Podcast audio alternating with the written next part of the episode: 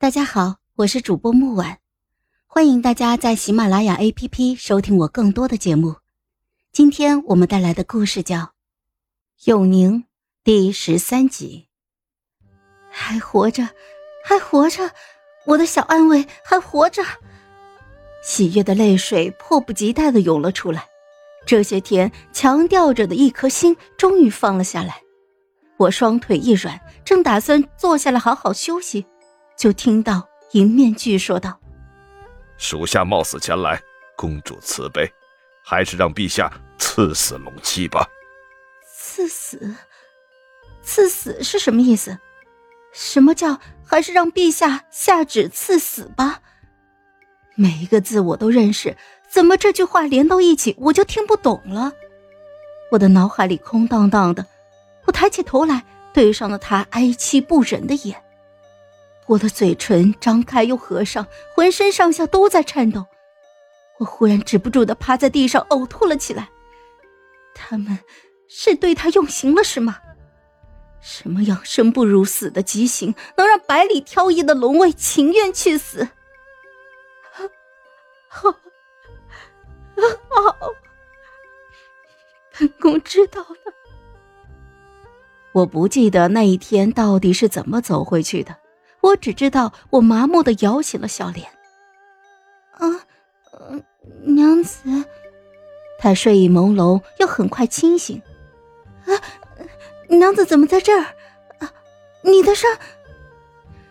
告诉皇上，我要见他。萧景城叫我好等，第二天傍晚他才姗姗来迟。他到的时候，酒菜都已经凉了。不过没有关系。我知道他不会吃。我换上了往日他最爱的织金挑线纱裙，跪在门口等他。他的一只手挑起我的下颌。祝永宁，听说你有事找朕。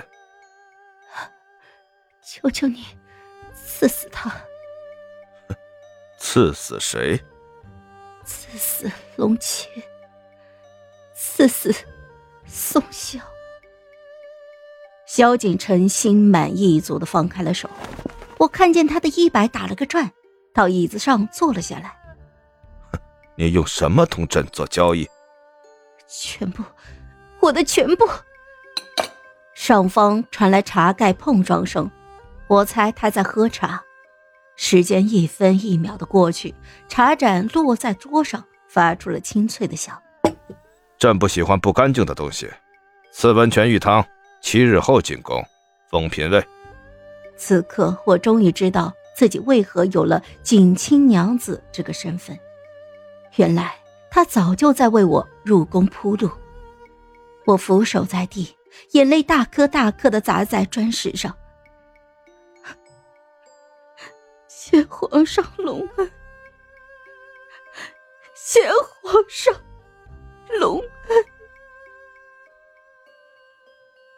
绣着金线的玄靴停在我的身前，他的声音带着上位者的威压。你哭什么？不愿意？愿意，愿意。臣妾喜不自胜。他快踏出门槛时，我问他：“为什么？”朕说过，你是朕的人。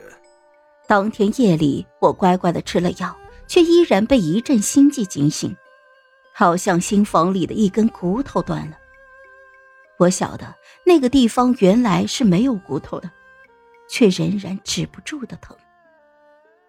一颗心生生的被剖成了两半。小莲被我这突如其来的病症惊到了，提着裙子就出去叫侍卫。恍惚里，我好像看见了宋萧，他眼里满是疼惜，冲我摇摇头。口型好像是“别哭”，我伸手碰他，却只穿过了一道虚影。世上再无他，世上再无他。我的小安慰，这一回真的飞走了，他再也飞不回来了。似乎知道我不会逃，又似乎知道我即便逃也去不了哪里。门口的护卫被萧景城撤走了，汤药里没有再添让人昏睡的药材，可我吃不下任何东西。娘子，多少吃点吧。小莲端着汤碗劝我，我默默的看着后院那棵歪脖子老树，涩然的说道：“我听说，放下屠刀，立地成佛。那为什么妻子从良这么难？他只是想把脱掉的衣裳再穿回去而已。”娘子，你，你别这样。你要是有个万一，奴婢怎生是好啊？我看他急得要哭出来的模样，就问道：“如果我不是，皇上会治你的罪，对吗？”他唯唯诺诺的，我心下了然，接过碗就一饮而尽，强忍着胃里的翻江倒海，我把空碗。放到了岸上。待他走后，飞快的跑到花盆边，吐得天昏地暗。吐到最后，黄色的胃液中竟然夹杂着血丝。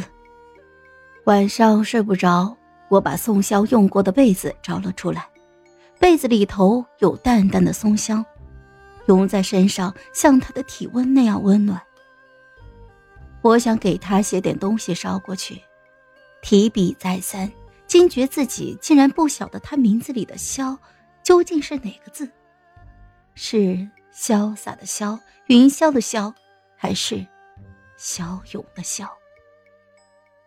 最后我写：“小安慰，我想你了，你什么时候来接我？”